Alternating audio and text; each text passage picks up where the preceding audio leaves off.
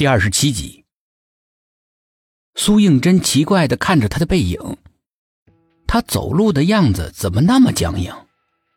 难道是杀人的真相暴露了，心中惧怕？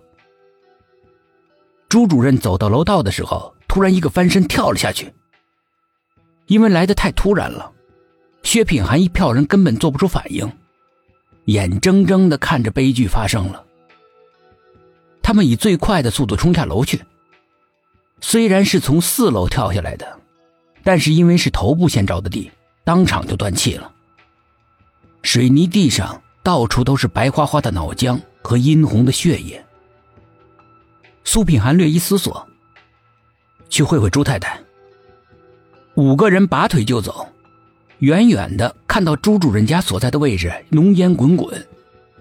一辆辆刺目的、全身通红的消防车鸣叫着从他们身旁呼啸而过。薛品涵的心里面突然升起了不好的感觉，脚下的步子也越来越快了。别人有可，苏应真早就跟不上了，他只能用跑。正如薛品涵猜的那样，失火的正是朱主任家。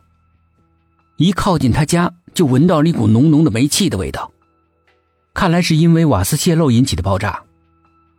苏品涵他们走进屋里，里面被消防水管冲得到处都是水，一片狼藉。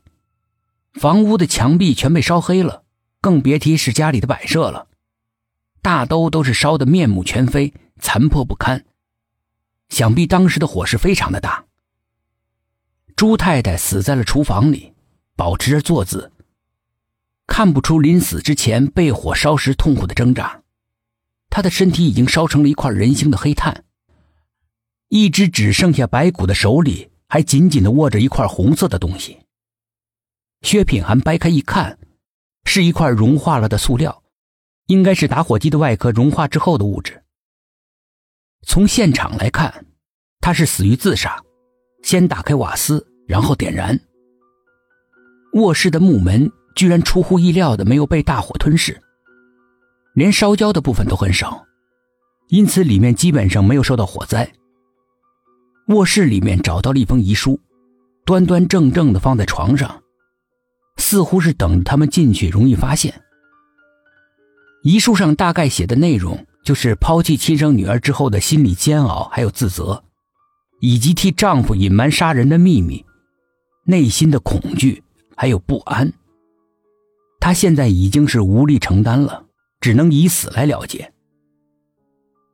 没想到这么快就破了案，董一奇说。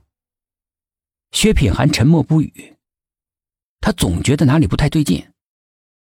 朱太太不合常理的死状，似乎刻意保留的完整的遗书，以及朱太太巧合的步了朱主任的后尘，想想总是有些诡异。仿佛有人在布局，把他们牵着鼻子一步一步的往前走，让他们相信案件的凶手就是朱主任。同时，以朱主任夫妻两个的死，把所有可能发现的线索全部都斩断了。不，案子一定没有结束。那个晚上，李子谢究竟看到了什么？五个人顾不得吃午饭，向李子谢的寝楼走。刚走到楼下的时候，突然从天降下了一块黑乎乎的东西，砰的一声巨响，掉在了苏应真的脚下。一股还带着余温的粘稠的液体从地上飞溅到他脸上，他下意识的用手去摸，摸到的是一股猩红的血，心里面惊惧，蓦地发现地上直挺挺的躺了个人。那个人的身下全都是血，长长的头发凌乱的盖住脸。苏应真本能的向后退，脚却不听使唤，整个人身子往后一仰，跌坐在地上。正好和从头发里露出的一双直瞪瞪的眼睛对视。